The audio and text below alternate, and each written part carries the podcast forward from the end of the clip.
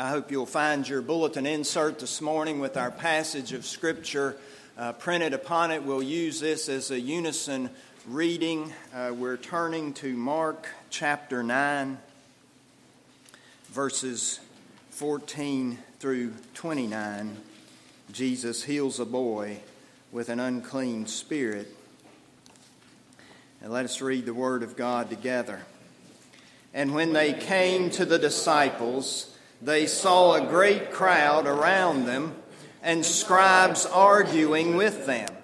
And immediately all the crowd, when they saw him, were greatly amazed and ran up to him and greeted him. And he asked them, What are you arguing about with them? And someone from the crowd answered him, Teacher, I brought my son to you, for he has a spirit that makes him mute. And whenever it seizes him, it throws him down, and he foams and grinds his teeth and becomes rigid. So I asked your disciples to cast it out, and they were not able. And he answered them, O faithless generation, how long am I to be with you? How long am I to bear with you? Bring him to me. And they brought the boy to him. And when the Spirit saw him, immediately it convulsed the boy, and he fell on the ground and rolled about, foaming at the mouth. And Jesus asked his father, How long has this been happening to him? And he said, From childhood. And it has often cast him into fire and into water to destroy him. But if you can do anything, have compassion on us and help us. And Jesus said to him, If you can, all things are possible for one who believes. Immediately the father of the child cried out and said, I believe, help my unbelief. And when Jesus saw that a crowd came running together, he rebuked the unclean spirit, saying to it, You mute and deaf spirit, I command you, come out of him and never enter him again. And after crying out and convulsing him terribly, it came out, and the boy was like a corpse, so that most of them said, He is dead. But Jesus took him by the hand and lifted him up, and he arose. And when he had entered the house, his disciples asked him privately, Why could we not cast it out?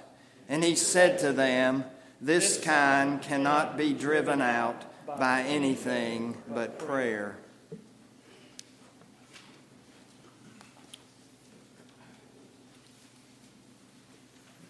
Your sermon title is Faith, a Given. You know, sometimes I think we mistakenly think that faith is a, a, New Testament word and concept. We don't usually think about that word in conjunction with the Old Testament, and yet the writer of Hebrews in his 11th chapter tells us about all kinds of heroes of faith that we find in the Old Testament. He gives us a long listing of them, and I'll give you just some of those Abraham, Moses, Gideon, Rahab, David, and many of the prophets, and many more that he doesn't have the time to name, he tells us in that chapter. I wonder, do you ever think about who those unnamed people of faith are? I think we can find one of them in the book of 1 Samuel. Jonathan, the son of King Saul, David's best friend. These were the days when the Philistines were making war against the people of Israel. And in the book of 1 Samuel, we can read that Jonathan has a great trust in God and knows that God can give Israel victory if he chooses to do so. And so he says to his armor bearer one day, Let's go down to the garrison of these uncircumcised. It may be that the Lord will work for us. For nothing can hinder the Lord from saving either by many or by few. Just like David with Goliath, his friend Jonathan trusted God and knew that numbers or the, the hopelessness of the way things seemed were not really important to God at all. He knew God could reveal a plan of victory if he so chose. And in this instance, we're told God caused a great panic among the Philistine army, and Israel was delivered on that day. Now, you take this Jonathan story and his faith, and you contrast it with this great lack of faith that we see described for us in this passage. Much like the psalmist's words of of lament, O Lord, how long we hear a cry straight from the heart of Jesus in this passage before us. O faithless generation, how long am I to be with you? How long am I to bear with you?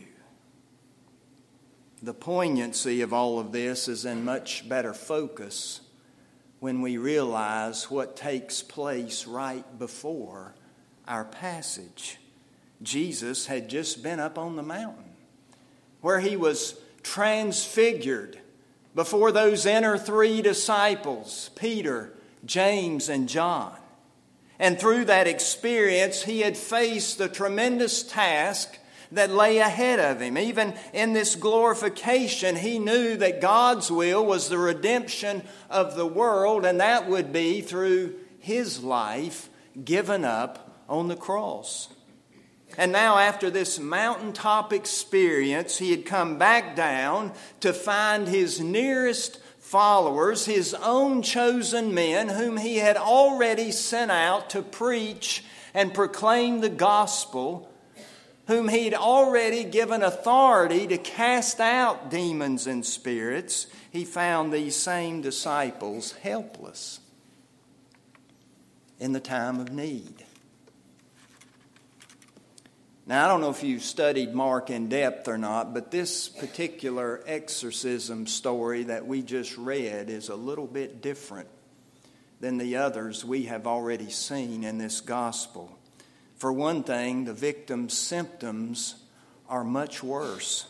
But we can also see the significant place now held by the disciples of Jesus because this father, in bringing his son to these disciples, assumes that he's bringing him to Jesus. It's the same as if he had brought his son to Jesus. No doubt they had preached and taught, no doubt they had cast out demons. So the father shows them his son, asks for healing, and the disciples were not able. Now, we don't know if the scribes or authorities were quick to catch on to this or not. I mean, I can just hear them saying because we're told that an argument was taking place. We don't know what they were arguing about, but I can just hear them saying, Hey, what happened to your power? It just may be that this man you follow around the countryside that you call Lord has no power because you have none. We don't know what was said. We just know an argument was taking place, and that's the situation that Jesus enters into on his way coming down the mountain, and that's why he cries, O faithless generation. It's not just about his disciples, a whole world of disbelief stood in the way of the restoration of this boy. What a hard thing for Jesus to face after having just experienced that wonderful spiritual experience on top of that mountain where he must have felt so close to the Father and where his glory was displayed to three of his closest friends. It, it might be somewhat like you and I coming home from the best vacation we've ever had. I mean, it was just perfect in every way, and, and not even any traffic on the way back. And when we pull in the driveway, we see water pouring out our front door. You know, that happened to two of my neighbors in Atlanta one time. What a bad way to come back from vacation. But of course, this is so much worse. Jesus must have had a sudden realization of what anyone else would have called the hopelessness of his task. He must have wondered what it would really take to, to make people of the world into people of God. But I'm sure our world is no different. Surely Jesus still looks on us, even on his church, from time to time, and says, Oh, faithless generation, how long am I to bear with you? For that whole world of disbelief still stands in the way of God's will, of His love and healing, of His forgiveness and mercy in our world, even in this new year of 2017. Just like that generation long ago, our generation has a widespread disbelief in the person and teaching of Jesus as the only sure foundation of the world's survival, of the world's welfare, the only permanent cure for the world's illness. Underneath all the disease, the starvation, the pain, anger, and hate, we see in this world today a tragic faithlessness. We're scared. We're doubtful people of the world shout in our ears, you don't mean to say that you would be so naive as to really believe that Jesus is the answer to politics and economics and relationships and everything else that's going on in this global village today. How many of us timidly answer, Oh, no, of course not. We're rational logical people, which interpreted means we're faithless. We don't really believe that Christ is the way and the truth and the life. We don't really believe that He is the resurrection and the life, or at least not as much as we believe 2 plus 2 equals 4. And we wonder why our world is in the mess that it's in. A whole world of disbelief stands in the way of the world's restoration. And yet, the good news is that the power of Christ is sufficient. And not just that good news, but that Jesus reaches out to us even when we need Him most. The good news that where sin abounds, grace abounds all the more. Notice that even in the midst of all of this faithlessness, look at what Jesus says Bring the boy to me. And instead of anticipation, he's met with more faithlessness. For the boy's father says, If you can do anything, have compassion on us and help us. And Jesus said, If you can, all things are possible for one who believes.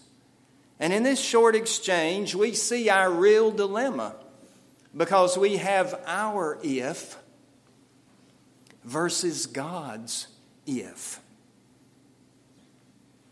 The boy's father says to Jesus, If you can do anything, could not God, who created the whole world and everything we know and all those things we can't see out of nothing, could that God not do something?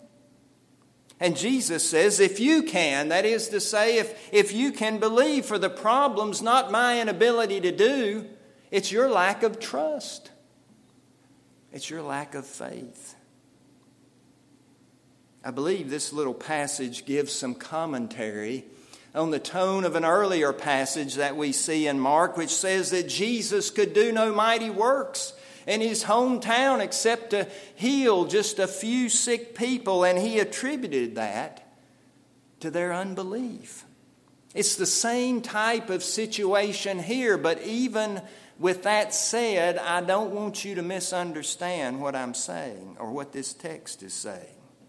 That doesn't mean that all things come to those who believe.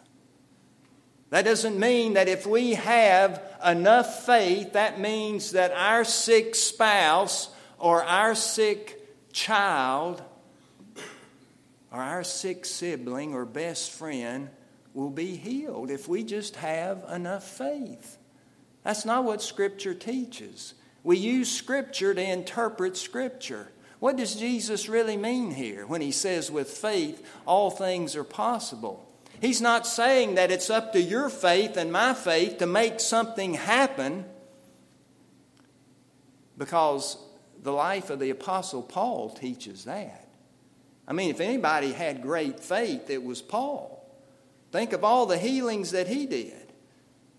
Think of the way that God used him to take the gospel to the Gentile world. Think about all that Paul endured in his life. And yet, Paul prayed not once, not twice, but three times for this thorn in the flesh to be gone. And God didn't take it away. Rather, He gave him the news that my grace is sufficient. Whatever you're going through, my presence, my power is sufficient. When Jesus says that all things are possible, he doesn't mean that your faith and my faith can accomplish anything, but that those who have faith will set no limits on the power of God. That will be just like Jonathan, knowing that God can choose to save, whether by many or by few. That will be just like those three Hebrew young men we read about in the book of Daniel Shadrach, Meshach, and Abednego, who, when the king set up that golden image of himself and commanded everyone to bow down to it, they refused. And he told them, I'm going to throw you in the fiery furnace unless you bow down and worship this golden image. And they said, Well, the God we worship can deliver us, O king. But even if he doesn't. In other words, even if he chooses not to. He can, but even if he chooses not to, we will not bow down and worship this image you have set up.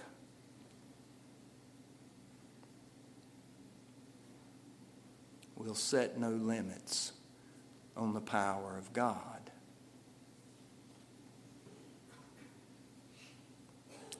What is instructive here is that the father in our story recognizes his own doubts, his own lack of faith, and says, I believe. Help my unbelief. And in this request, we see the hope and the promise for us as well. For that request was all Jesus desired from the Father, and it's what he still desires from us, I believe.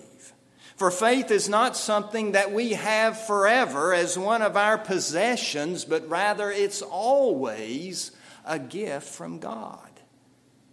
None of us ever have faith as a given because we're strange mixtures of belief and unbelief. One day we're riding on, on top of the clouds. Everything is clear in our hearts and minds. We feel so close to God and His will for us. It's like we can just reach out and touch Him. And then on other days, everything has gone wrong. We feel as if every friend we've ever had have turned their backs on us. We grasp at God and find nothing but thin air. The clouds of darkness and doubt close in on us, and in anger and frustration, we scream, Why have you forsaken me?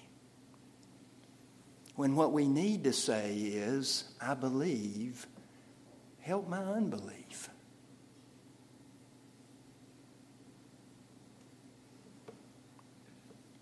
It's interesting in this passage that instead of using his words to give us the reaction of the Father to the restored health of his Son, Mark instead focuses on the lesson learned by Jesus' followers. because Jesus doesn't berate them for their failure, but simply calls them to a closer relationship with God. He answered their question of, of why they couldn't heal the boy by saying this kind cannot be driven out by anything but prayer. Not prayer in the sense of some perfect invocation for casting out spirits, because we don't see Jesus use that but rather a close and enduring relationship with God. Perhaps a willingness to pray instead of argue. That's what they were doing at the beginning of the text with the scribes. Why couldn't we cast it out? Don't we ask ourselves that same question? Don't we wish to get rid of that same sin in our lives that we seem to do over and over and over again? And yet, like Paul, we say the evil that I don't want to do is the very thing I do. Jesus gives us the same answer get closer to God. Spend more time with Him, for this kind can only be cast out by prayer. This kind of dead spiritual lives, this kind of blind eyes to need, this kind of hopelessness and despair, this kind of selfishness and greed can only be cast out by prayer. By opening the door of communion with the Father so that His love may enter in, so that God and His hope can take over our possessed lives. So that, like Paul, we too can say, It's no longer I who live, but Christ who lives in me. And the life I now live, I live in the flesh. I live by faith in the Son of God. Who did what? Who loved me and gave himself for me. Even as we see this love and this giving by Jesus Christ, right, in this sacrament before us today.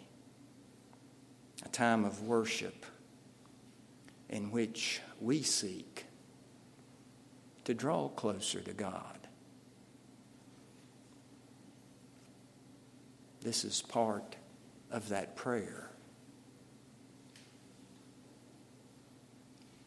by which it's driven out. May God bless us to that end. Amen. Amen. Let's pray together.